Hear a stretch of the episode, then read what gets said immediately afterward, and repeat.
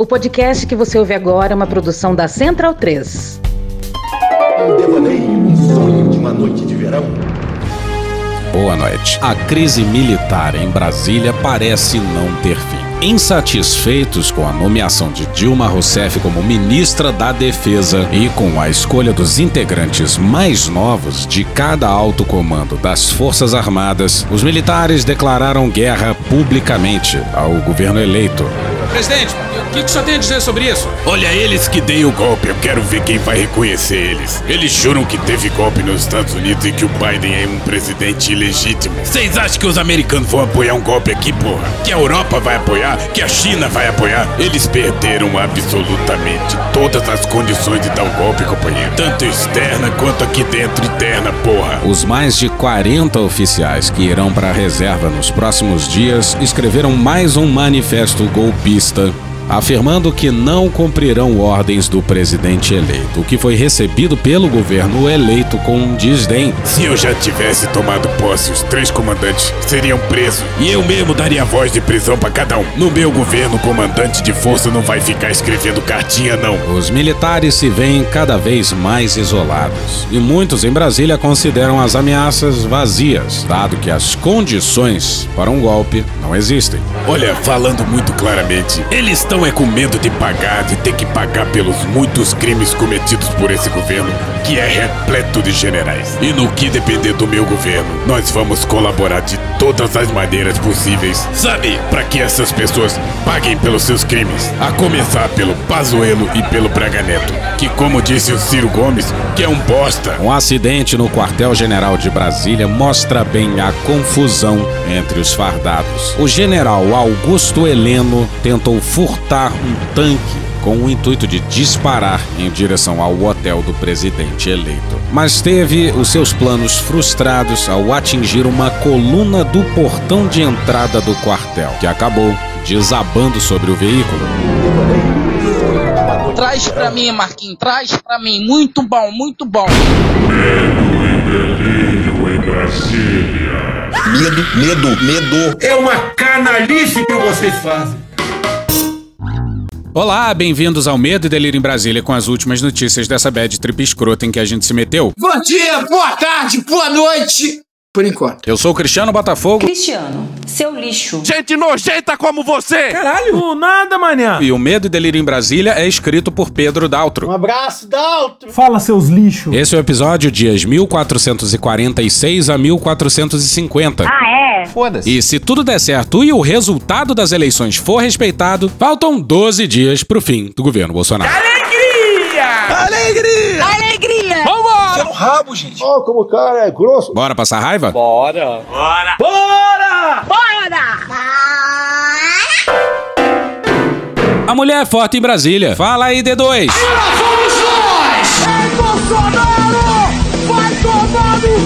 Faz o seguinte. Eu não tô doido, não. E sim, lá vamos nós pro que provavelmente é o último episódio do ano. Acabou, porra!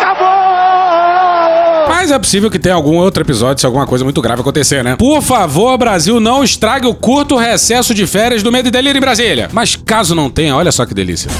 12 dias. Alegria. 11 dias. Alegria. 10 dias. Alegria. 9 dias. Alegria. 8 dias. Alegria. 7 dias. Ah. 6 dias. 5 dias. 4 dias. 7 Três dias, dois dias, um dia, zero dias. Eu espero que as televisões que porventura fossem, for, forem organizar o debate que, que...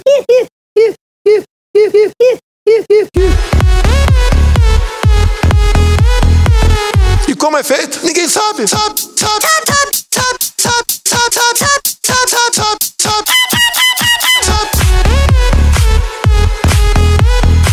Chega! Isso, chega. Pois bem, vamos falar do orçamento secreto. E puxa daí, Catra. Senhoras e senhores, a partir desse exato momento eu tenho o prazer e a satisfação de informar a todos os presentes que vai começar a putaria!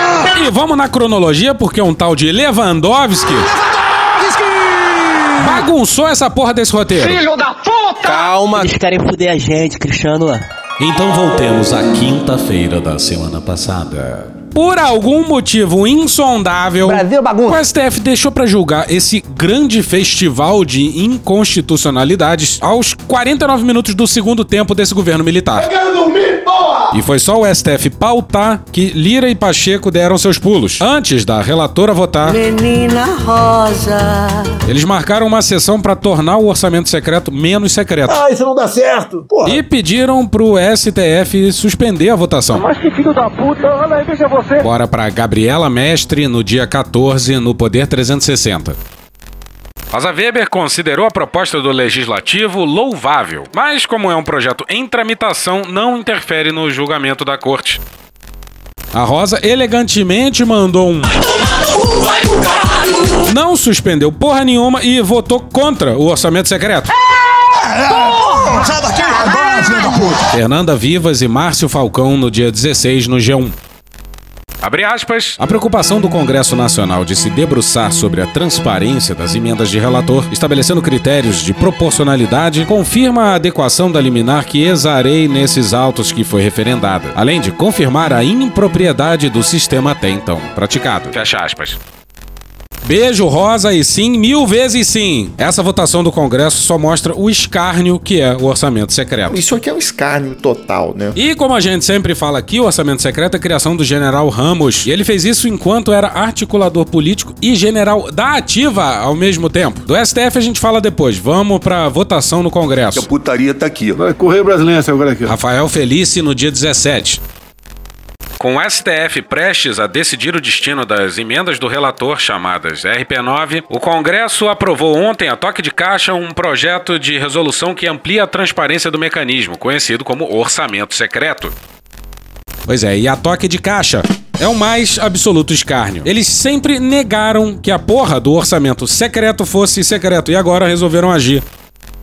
Os critérios de divisão dos 19,4 bilhões das emendas do relator serão os seguintes: as mesas diretoras da Câmara e do Senado ficarão com 15% do valor total das emendas, sendo 7,5% para cada um. Caralho, Marquinho. A comissão mista de orçamento terá 5% e os 80% restantes serão divididos proporcionalmente por partido, de acordo com suas bancadas. Antes da aprovação do projeto, o relator geral do orçamento era responsável por definir para quem liberaria os recursos, observando apenas critérios políticos. Brasil bagunça. Sim, 2022 e quem definia o destino de bilhões e bilhões era o relator do orçamento, tudo na encolha. E o Marcelo Castro, relator do orçamento de 2023, confessa isso sem nem corar.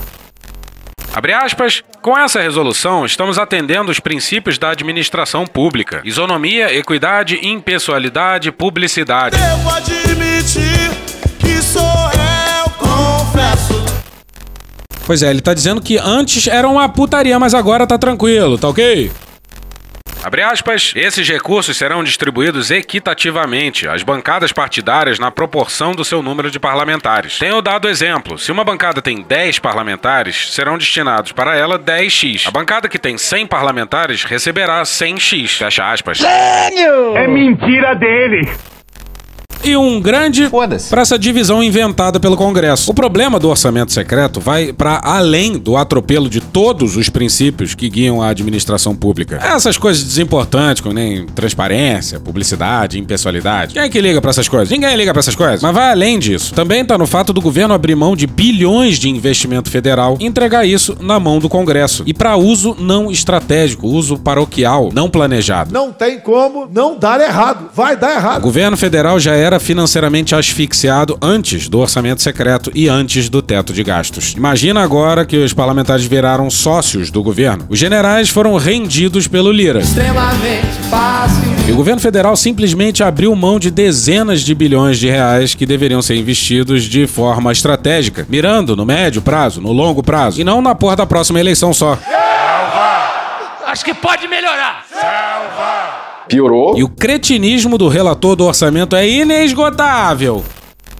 Abre aspas, não sou jurista. Mas sou ousado. Mas entendo que temos a prerrogativa, o Congresso Nacional, de fazer as emendas do relator. Fecha aspas. Pois é, ninguém disse que não é prerrogativa do Congresso. Ninguém. Ninguém. Mas isso não é passe livre pra atropelar a Constituição, né, ô caralho? Abre aspas, assim como temos as prerrogativas de fazer emendas individuais, emendas de bancada e emendas de comissão. Acho que estamos cumprindo os preceitos constitucionais da administração pública: legalidade, impessoalidade, moralidade, publicidade e eficiência. Fecha aspas. Que tal um aliado do Lira preocupado com legalidade e moralidade?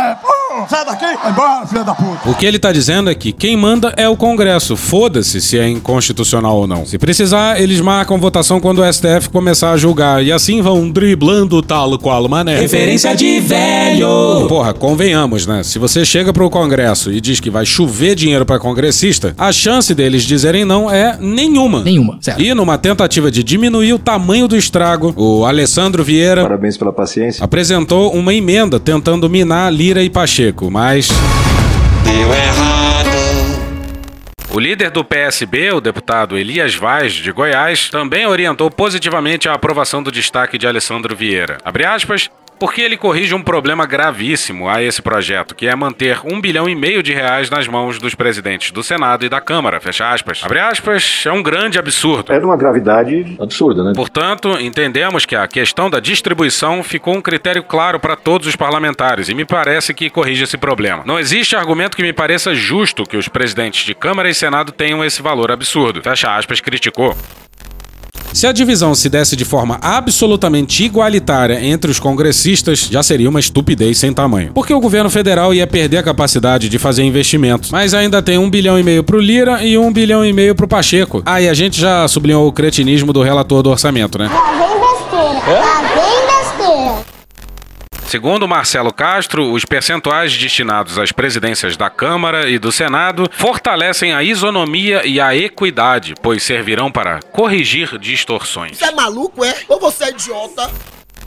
Imagina só, ele concentra 3 bilhões de reais em dois parlamentares e fala em isonomia, fala em equidade, fala em correção de distorções. Se filho da puta voasse na capital federal, não se veria o céu de Brasília. Céu de Brasília cheio de fiada puta. Não.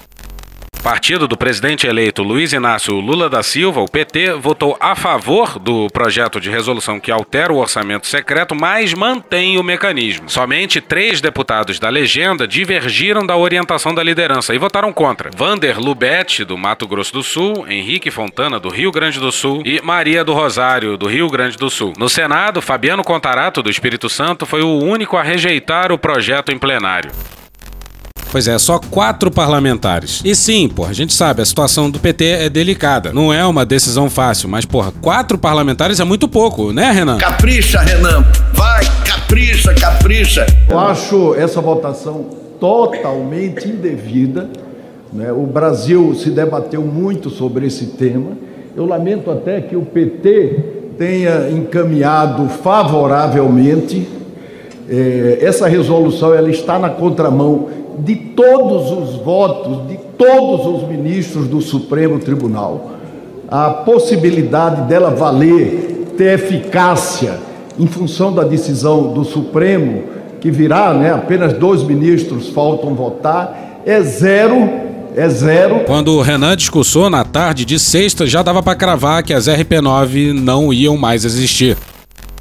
Caso o Supremo decida que as emendas são ilegais, o projeto de resolução perde sua validade e os cerca de 20 bilhões de reais destinados às RP9 serão remanejados por Marcelo Castro, que também é relator geral do orçamento.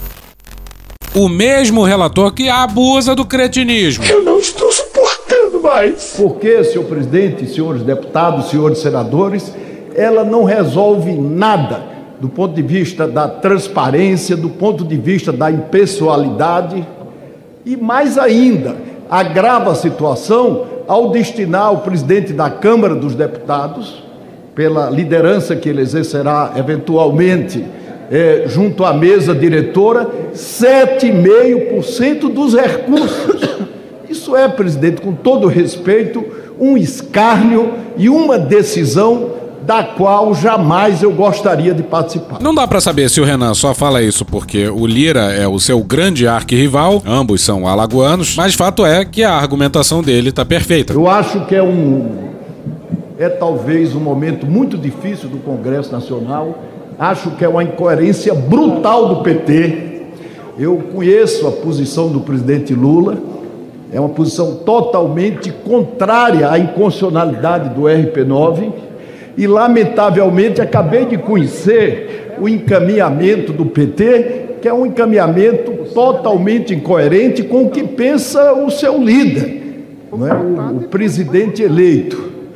Eu, sinceramente, é, não gostaria de estar participando desse momento do Congresso Nacional. E também teve sarcasmo. E acho que isso acontece em descompasso com o grande papel que Vossa Excelência exerce à frente do Senado Federal e do Congresso Nacional. Caralho! Essa foi. Essa coisa de SRP9 isso é um escárnio. Porra, Renan é foda, né? Afaga numa frase e na outra diz que os bilhões que Pacheco maneja são um escárnio. O Brasil tem que se ver livre disso definitivamente.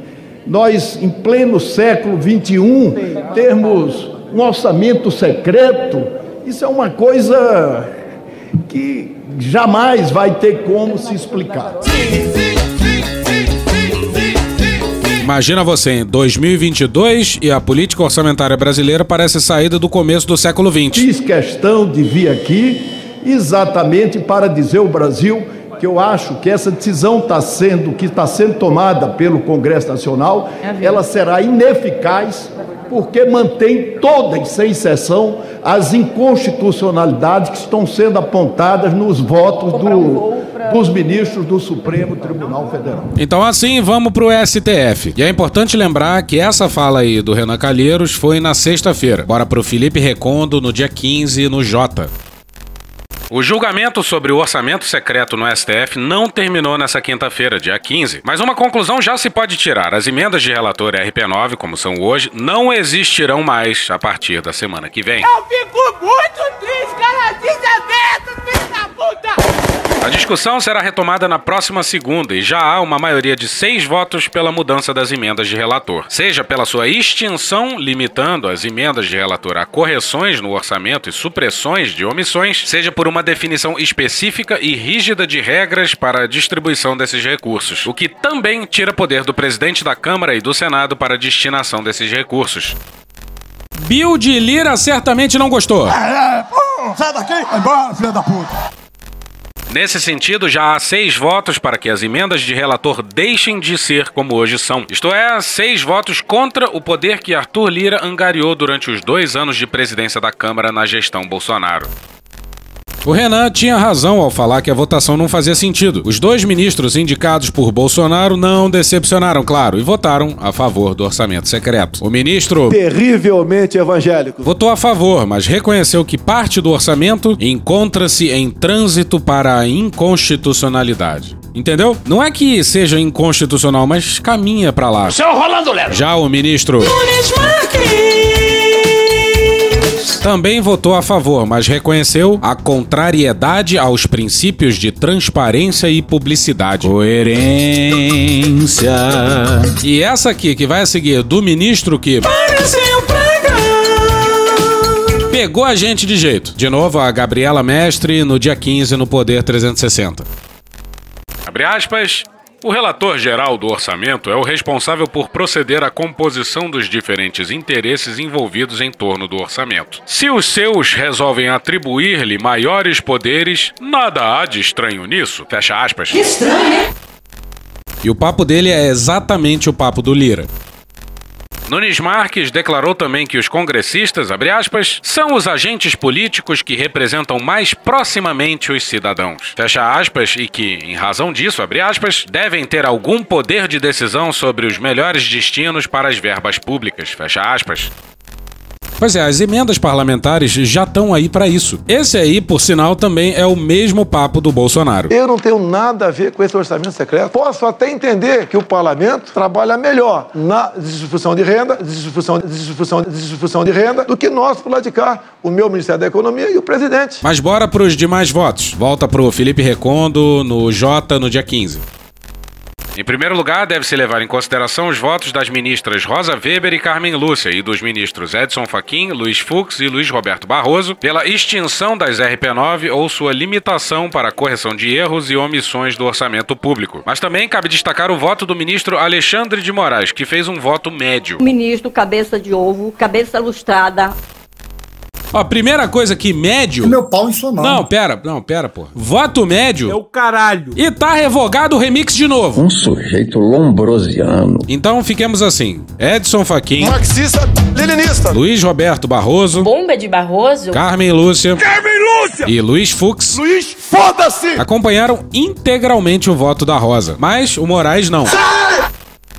Ele estabeleceu critérios muito objetivos para a distribuição desses recursos, tirando da mesa da Câmara e do relator geral do orçamento o poder de definirem para quem os recursos iriam. Portanto, com o voto de Moraes, as emendas de relator deixam de existir como são, mas os recursos referentes a ela permanecem à disposição do Congresso Nacional para serem usados conforme os critérios estabelecidos. Como dito, o problema não é só o atropelo dos princípios constitucionais, mas o Congresso tomando de assalto boa parte do investimento que deveria ser do governo federal. Planejado, planificado, coerente. O Brasil é tão esquisito que inventou um parlamentarismo paralelo ao presidencialismo. Brasil bagunça. De todas as formas, uma conclusão já pode ser tirada. O semipresidencialismo dos últimos anos, com Arthur Lira comandando o orçamento secreto na gestão Bolsonaro, já não vai existir independentemente do voto dos ministros Ricardo Lewandowski e Gilmar Mendes. As emendas de relator já não serão mais como hoje. E nessa segunda, dia 19, ainda faltavam votar Lewandowski e Moraes. E o Lewandowski, dia desses, meteu um papo esquisito dizendo que o STF levaria em conta a inacreditável votação no Congresso no julgamento que havia começado dia antes. Faz algum sentido pra você isso? Pois bem. Bora pra Thaís Oliveira no dia 16 na Folha. Abre aspas, muito daquilo que estava proposto nessa resolução, de certa maneira, atendia às preocupações que foram ventiladas pelos ministros ao longo do julgamento. Nós, segunda-feira, com toda certeza, nos debruçaremos sobre essa resolução que agora foi aprovada, sempre dentro desse sentido importante de diálogo entre os poderes. Fecha aspas. Lembra da Rosa dizendo que a votação no Congresso não mudaria em nada a votação do STF? Pois é, o Lewandowski discordava. Abre aspas, a resolução é um fato novo e, no direito, nos procedimentos judiciais, os fatos novos têm que ser considerados, a meu ver. Não, brother. Pois é, não é fato novo, é má fé. Pois bem, aí nesse momento, dito isso aí, parecia que o Lewandowski votaria a favor das emendas de relator. E tava parecendo também que a nossa esperança seria o voto do Gilmar Mendes. Ih, rapaz. Mas não!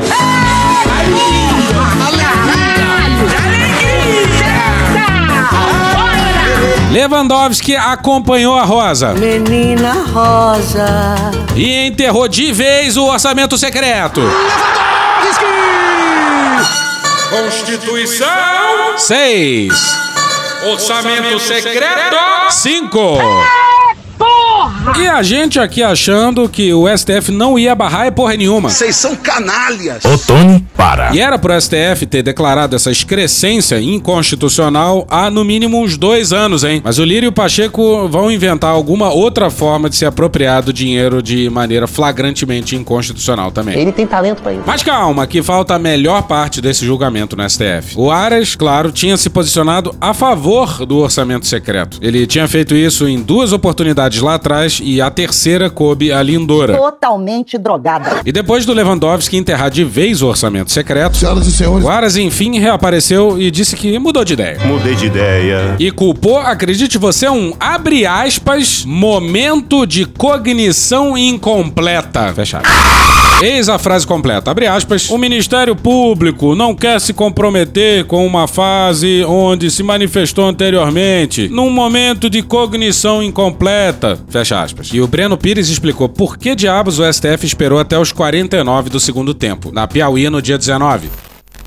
Quem acompanhou o orçamento secreto em todas as suas temporadas sabia desde o início que ele era uma anomalia a ser corrigida. O esquema persistiu enquanto o Supremo não tinha condições de comprar a briga com o Legislativo e o Executivo ao mesmo tempo. Agora, porém, com a mudança no Planalto, o Supremo passou a ter as condições políticas de encerrar a prática. É como se o jogo entre os três poderes estivesse 2 a 1 para manter o orçamento secreto. Agora ficou 2 a 1 para acabar.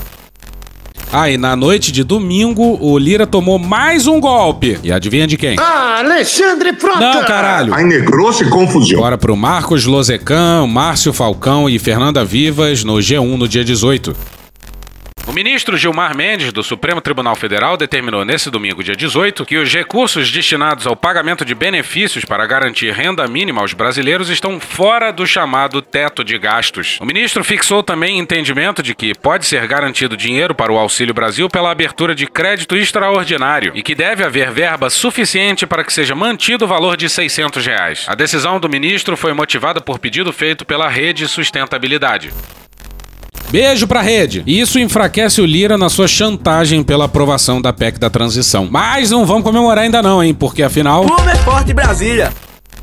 Pela decisão, a verba necessária para pagar a diferença entre 405 reais, o valor previsto no orçamento para o benefício, e 600 reais, extensão do valor atual para o ano que vem, deve ser viabilizada pelo crédito adicional, que ficará de fora do teto. E essa parte que vai seguir é importante, hein? Presta atenção que é importante, pessoal. Gilmar Mendes também afirmou que recursos do governo servem também para garantir direitos previstos na Constituição. Os recursos financeiros existem para fazer frente às inúmeras despesas que decorrem dos direitos fundamentais preconizados pela Constituição. Fecha aspas, escreveu. Fomos surpreendidos pelo Gilmar Mendes, hein? O Gilmar simplesmente está dizendo que, para certas coisas, o teto de gastos não vale. Traz pra mim, Marquinhos, traz pra mim. Muito bom, muito bom. Os gastos com saúde estão na Constituição. Educação, idem. Quem diria, hein? Gilmar Mendes, senhoras e senhores. A decisão do ministro Gilmar Mendes, na noite desse domingo, dia 18, abre espaço para que o governo fique livre de pressões e negociações para aprovar a PEC da transição. Tá bom demais pra ser verdade, hein? Bom demais pra ser verdade. Aí o Gilmar também votou na inconstitucionalidade do orçamento secreto. É muita notícia boa envolvendo o mesmo personagem. Parece que está havendo aí um certo delírio o Gilmar parece que tá se esforçando para ser criticado publicamente pelo menos uma vez pelo Bolsonaro. Não ser criticado pelo Bolsonaro pega mal pro currículo, hein? E se bobear, o Gilmar concorda com o Renan sobre a PEC da transição no seu caminho. E deu o papo antes. Bela Megali no Globo no dia 19. O ministro do Supremo Tribunal Federal, Gilmar Mendes, alertou interlocutores de Lula há mais de um mês sobre um caminho via justiça para pagar o Bolsa Família de 600 reais, sem precisar recorrer à aprovação da PEC da transição, que está emperrada no Congresso. Cerca de 40 dias antes de proferir a decisão que viabiliza recursos para bancar o benefício fora do teto, o magistrado comunicou membros do governo Lula e seus aliados que havia um precedente nesse sentido assinado por ele próprio em 2021. A base era um despacho no qual o Supremo obrigou o governo federal a pagar uma renda básica de cidadania com base na Lei 10.835, de autoria do ex-senador Eduardo Suplicy. Gilmar Mendes foi o relator do acórdão. No documento, o STF determina que o governo pague o benefício a partir de 2022, mas sem fixar um montante. Graças ao Suplicy, hein, senhoras e senhores? O Lira há de reagir e ele tá puto, hein?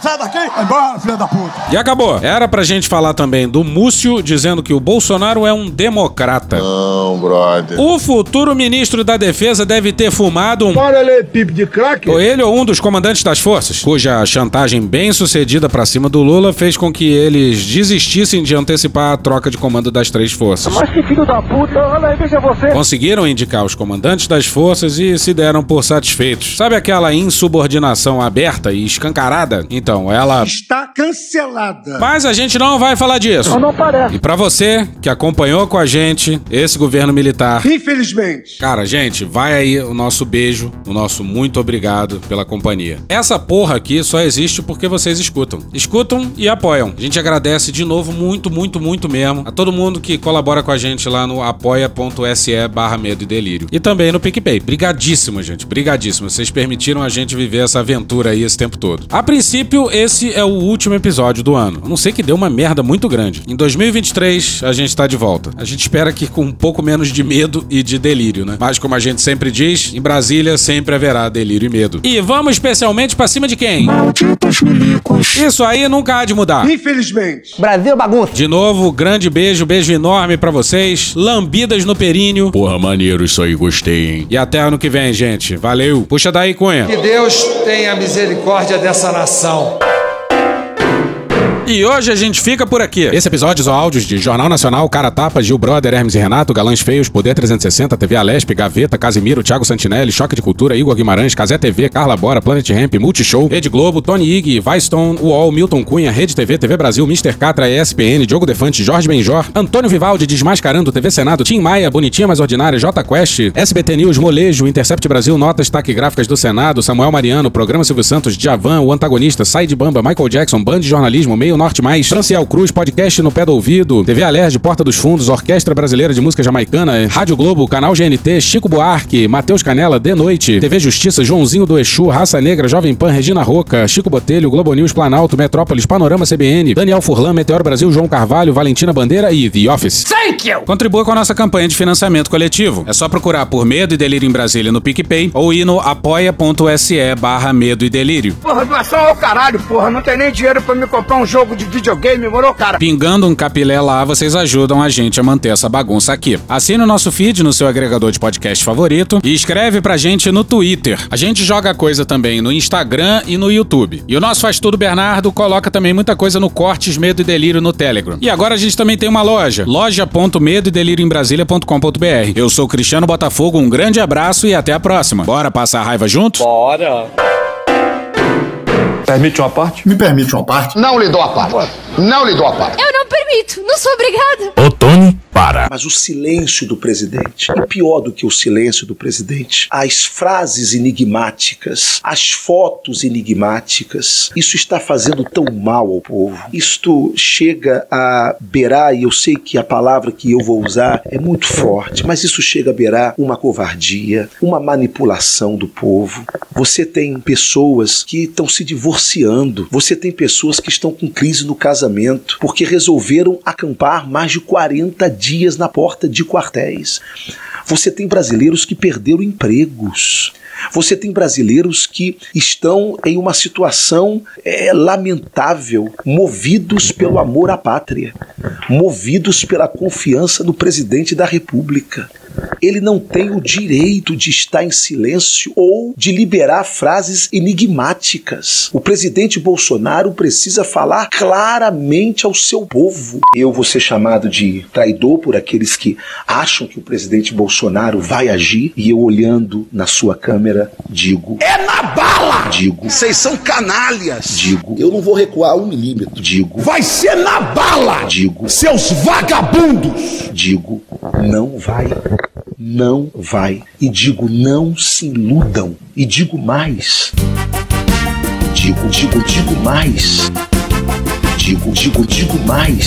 Saiam das portas dos quartéis. Vocês serão presos e não haverá ninguém que os defenda. Assim como eu tenho certeza absoluta de que o senhor Alexandre de Moraes só está esperando o recesso parlamentar para nos prender. Eu não tenho dúvida disso. Prender quem? O senhor? Quem mais?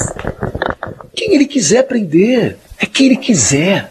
E ele vai fazer isso com um sorriso no rosto, o mesmo sorriso que ele deu ontem, dizendo: ainda tem muita gente para ser preso. E foi aplaudido. Tá certíssimo. Vai, é, de alguma maneira, trazendo os mais esperançosos à realidade, né? De que a esperança é a última que morre, mas não há um xadrez 4D nem 96D sendo jogado. E é, ele não se mostrou à altura. A verdade é essa. Muita gente vai discutir, né? Onde foi que ele errou. E, e a pior coisa que existe é o cão que late, mas não morde. Né? Chega, acabou, pô, canalhas, e nada acontecia. Então, a, a, algumas pessoas foram alimentando a expectativa de que ele tinha ali sempre uma carta na manga, que ele tinha alguma coisa que ele pudesse é, é, fazer, uma bala de prata para salvar a democracia até os 45 do segundo tempo. E eu acho que a imagem que a gente está tendo acesso é a de que é, isso parece cada vez mais e mais improvável. Puta que pariu. Porra. Porra. Porra. Porra. Putinha do poço. Problemas. Pornô. Pornô. Paralelepípedo de crack. Paralelepípedo de crack. Paralelepípedo de crack. Frente Putin. Frente Putin. Frente Putin. Frente Biden. Frente Biden. Frente Biden. Frente Lula. Presidente, por que sua esposa Michele recebeu 89 mil de Fabrício Queiroz? Parte terminal do aparelho digestivo. Pum. Que bom do bom. Agora, o governo tá indo bem. Eu não errei nenhuma. Eu não errei nenhuma. Zero. Porra. Será que eu tô errando falar isso daí, não tem como não dar errado. Vai dar errado. Tem tudo para não dar certo. O cu dilatado. Lula ou Bolsonaro? Qualquer pessoa me perguntar Satanás ou Bolsonaro, eu vou responder Satanás. A verdadeira polarização entre os que querem o direito de viver e os que querem o direito de matar. De que lado você tá? A verdadeira polarização é entre o meu pau e a sua mão. Polarização é meu pau e a sua mão. Sempre importante frisar. Ô, oh, Glória. E no final do arco-íris tem um baldinho de cerveja gelada. Foda-se. Acabou? Acabou!